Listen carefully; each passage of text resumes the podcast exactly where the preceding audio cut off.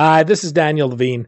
I wanted to extend an invitation to our Rarecast listeners to join us for an upcoming Global Genes webinar I'll be moderating on leveraging a rare disease center of excellence. As many patient advocates continue on their journey to become empowered activists, some may want to consider starting a rare disease center of excellence. This webinar covers how this can be done, what the obstacles and challenges are, and whether there are other options they should consider. The webinar is free and will take place June 1st at 1 p.m. Eastern, 10 a.m. Pacific. To register, go to globalgenes.org forward slash June 2015 webinar.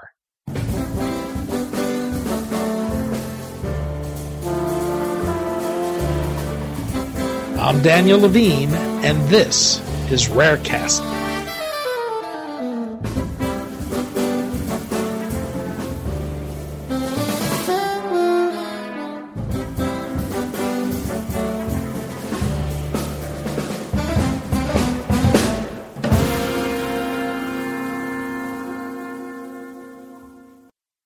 Royal Pains, the television program about a concierge doctor in the Hamptons, begins its seventh season on the USA Network June 2nd. As the new season begins, the show is expected to take an increased focus on rare diseases, as the mysterious billionaire Boris Kuster von Jurgens Ratnitz has decided to fund a rare disease research center. We spoke to Royal Pains executive producer Michael Rausch, executive producer Carol Flint, and series star Mark Feuerstein about the show, the role rare diseases have played on it, and how rare disease themes may play out in the episodes ahead.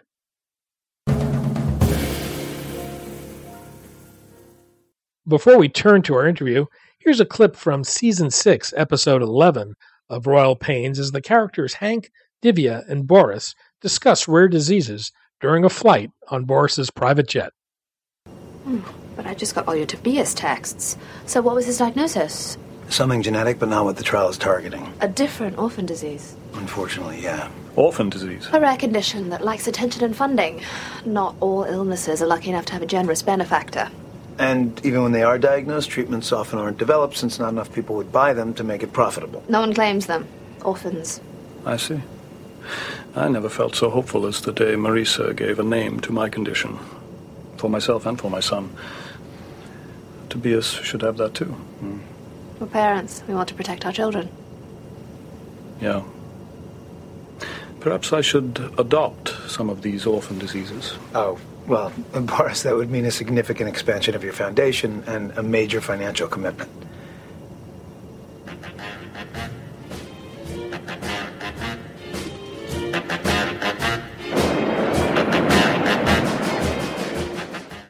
Michael, Carol, Mark, thanks so much for joining us. Pleasure to be here, Daniel. Royal Pains will begin its seventh season on June 2nd on USA Network.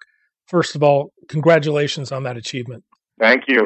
The show is about Dr. Hank Lawson, a concierge doctor to the rich and famous in the Hamptons. Michael, I, would like to begin with the mysterious billionaire Boris, who is played by Campbell Scott, not only to see if you can pronounce the character's full name, but for listeners who are not familiar with the show, can you explain who the character is? I'll do the pronunciation. He'll do the actual analysis of who the character is. Boris Kuster Jurgens Ratnich. Von Ratnich. Oh, I was so close. You almost got Boris Kuster von Jurgens Ratnich. And you get that? Yeah, we'll call it that. Good luck spelling it. Yeah. Um, he is a, you know, we, we don't really nail down where he's from specifically, but somewhere in Europe.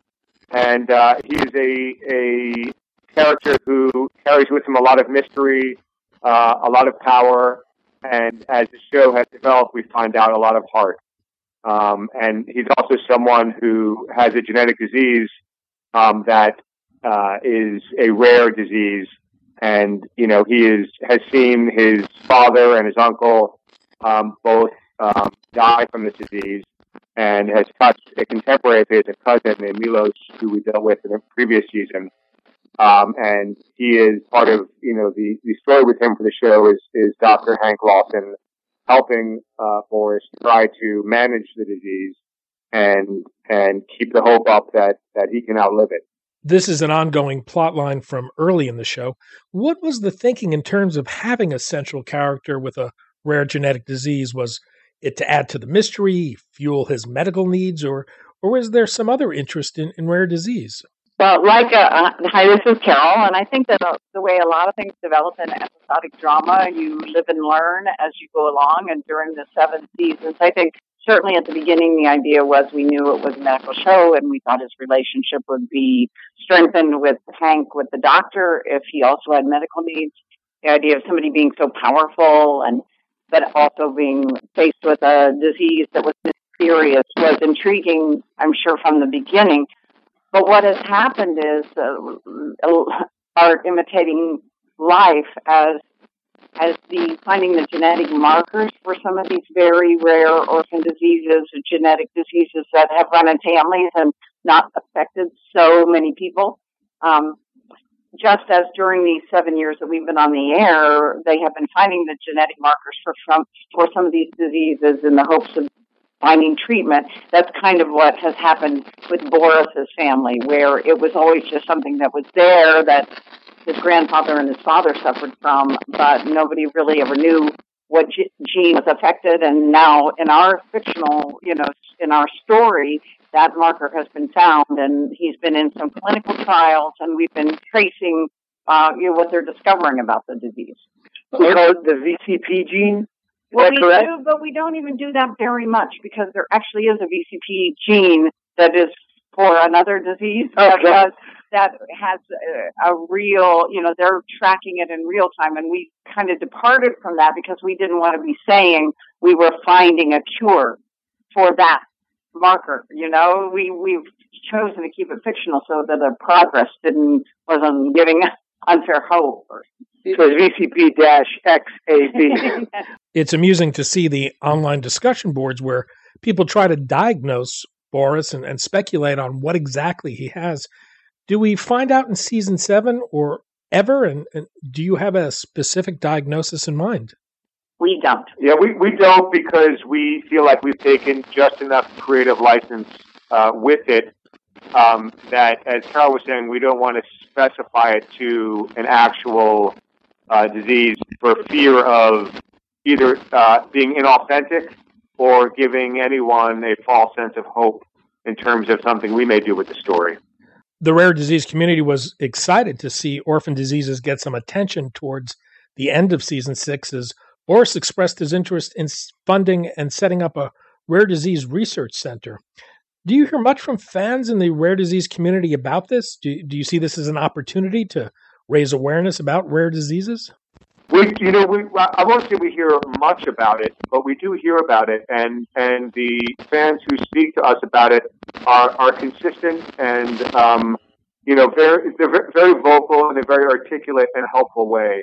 And you know, we already feel a great um, responsibility when we do medical stories to do them correctly, and especially something uh, like this where you know we're dealing with uh, often conditions that don't get attention or financing. Uh, and so we want to we want to help uh, tell the story as as fairly and as realistically as we can. And it does become the lab becomes a big part of our season seven um, and into season eight in terms of you know as you mentioned the lab at Boris starts at the hospital.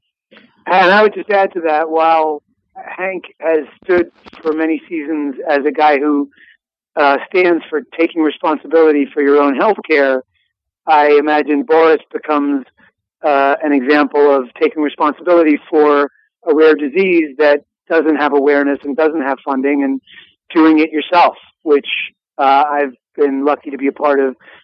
A, friend whose son was unfortunately born with something called Pitt Hopkins, and uh, this recently I did a PSA for Simon's Fund, which is a rare uh, cardiac disease that his child was born with. And there are people all over that few people know about who are taking, you know, taking responsibility for their rare disease and raising money and raising awareness. And, um, you know, it's, it's important. And I think Boris certainly stands for that. Well, Mark, you've had an even more direct real life experience with rare conditions. Your daughter Addie, who was born in September 2009, suffered from a rare congenital heart defect, ALCAPA. What is ALCAPA? It stands for anomalous left coronary artery pulmonary artery. And um, basically the tubes, she was born with the tubes being incorrectly connected. Um, I think the, uh, the cardi- the coronary artery was coming off of the, uh, not the aorta as it wants to be, um, but a smaller vein uh, somewhere in, in, the system. And, uh, one in 600,000 kids are born with it. And, you know, it was so hard to diagnose even when she was in utero, in utero, and it took four months of her, you know, living with an inefficient heart to, for the doctors, for the, for her cardiologist to discover it. Um, so, you know, it's, it's amazing to finally have a diagnosis and then have some amount of knowledge on it. And of course, in the aftermath, thank God she's doing great. She's, um, you know, living a fully normal existence right now, and we hope forever. Um, but that's thanks to Children's Hospital Los Angeles, where a brilliant surgeon, Dr. Vaughn Starnes, was able to reconnect those tubes so the heart was working better, and then do another surgery two months later where he used her own tissue to fix the mitral valve. Um, but it went well for us, and there are many other families, as you know, uh, for whom these rare diseases don't go as well. Um, but we're very grateful for how it turned out for us. She was initially misdiagnosed as having reflux. What did it take to get a correct diagnosis? Uh, the vigilance of really my wife and partly me, but I give more credit to my wife of just being relentless. We went to an endocrinologist, uh, and we went to a gastric doctor who who diagnosed her, both diagnosed her with reflux, and she was on medication for reflux, and the signs pointed to that, but she kept failing to thrive, and uh, it was on the recommendation of I think the endocrinologist that we check it out with a cardiologist, and my wife was you know, took Addie to that appointment where they were able to finally diagnose it. But, um, you know, sometimes you can look at those recommendations and either take some of them or all of them, but in a, in a potentially lazier family, they might not have ever been diagnosed and then it would have been too late because it was pretty much too late when we got there. She did go through multiple surgeries. You, you say she's doing well now, but is there any lasting impact? Uh, the lasting impact is um, both a reminder to be vigilant, as we were at the time, but uh, a feeling of appreciation every day for her life that we would never have if we hadn't gone through what we went through. She's our warrior princess, and she's a miracle. Every time I think about what she went through, I see in her uh, an attitude of you know, what do you got for me now, life? Because there's nothing you can throw at me that was as hard as what I dealt with when I was five months old. How did playing a doctor, a rather good one, affect your approach as a patient's parent? Did it make you more comfortable dealing with doctors, more or less trusting of them? Did they assume you knew more than you did? Um, well, they certainly knew more than I did, and um, it changed forever how I look at doctors and nurses. To me, they were just kind of those scary people that you deal with when you're young and have to get your shots. But when you're fine, and, and of course the brilliant people who help you bring your children into the world.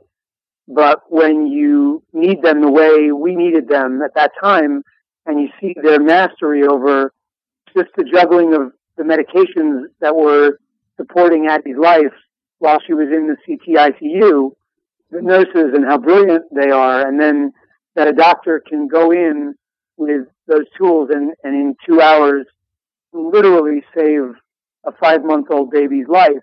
And he does that, whatever it is, four times a day, eight times a day. It's just beyond my ability to comprehend. So yes. And then, you know, learning all the terms that I might have been saying for a year or two that I, I know fairly well in an intellectual way and really learning what they mean. And when you're waiting for a PICC line, you, you, you learn what that is much, much more than you do on a TV show where a doctor is, you know, helping you to simulate reality. Has it changed what you bring to the role of Hank? Absolutely. I, uh, I never pretend that I know even uh, a fraction of what real doctors and real nurses do, but I so respect what these people have chosen to do with their lives, which is just to take that Hippocratic oath and to, you know, make it their mission to save any life that's in trouble. It's, it's amazing what they do. As we enter the seventh season of Royal Pains and rare diseases become more central to the show, do any of you think about the impact it, it has on raising awareness for rare diseases? Well, I think yeah, it's it's really interesting with TV. I think that at some level, even having the phrase rare and orphan diseases, rare and genetic orphan diseases, just saying it in the show for people who've never heard what that is, I think that that's the very beginning steps, but in some ways, maybe the most important step to raising awareness is just having people know there is such a thing. I know that we had a new actor on the show the other day and we were putting that change and making a little change to a line and she asked, Oh, is there actually such a thing as orphan diseases? And so, I mean, I think that that's pretty basic level awareness, but it's really important. It's like the first time you hear a word, you know. Our show is very uh, lighthearted and probably will never be able to explore the depths of the kinds of um, um, factors that families face that have some of these rare diseases. But I think that within the tone of the show, I think it's a good beginning place of awareness. And I think it's probably a good reminder to people of just how little we know sometimes in medicine. I'm sure the average civilian thinks you go into a hospital and they find out what's wrong with you because we have all the knowledge in the world. Uh, and of course, there's so much we don't know, and doctors are often guessing. And this is just one amazing example. Royal Pains begins its seventh season on June 2nd on USA Network. You can get caught up on the show on Netflix and other streaming services before then. Executive producer Michael Rausch, executive producer Carol Flint, and star of the show Mark Feuerstein, who plays Dr. Hank Lawson. Thank you all for joining us today. Thank you, Danny. Thanks so much, Daniel. Bye bye. Thanks for listening. For more information about rare disease and to connect to the rare disease community, go to globalgenes.org. To keep up on the latest news and trends affecting the rare disease community, be sure to visit raredaily.org. You can subscribe to the Rarecast RSS feed through raredaily.org or through SoundCloud, iTunes, Stitcher, or your preferred podcast manager. The Rarecast is produced for Global Genes by the Levine Media Group. You can also find our podcast, The Bio Report, on these popular podcast sites. Our theme music is composed by Jonah Levine and performed by the Jonah Levine Collective. We'd love to hear from you. Drop us a note at danny at levinemediagroup.com.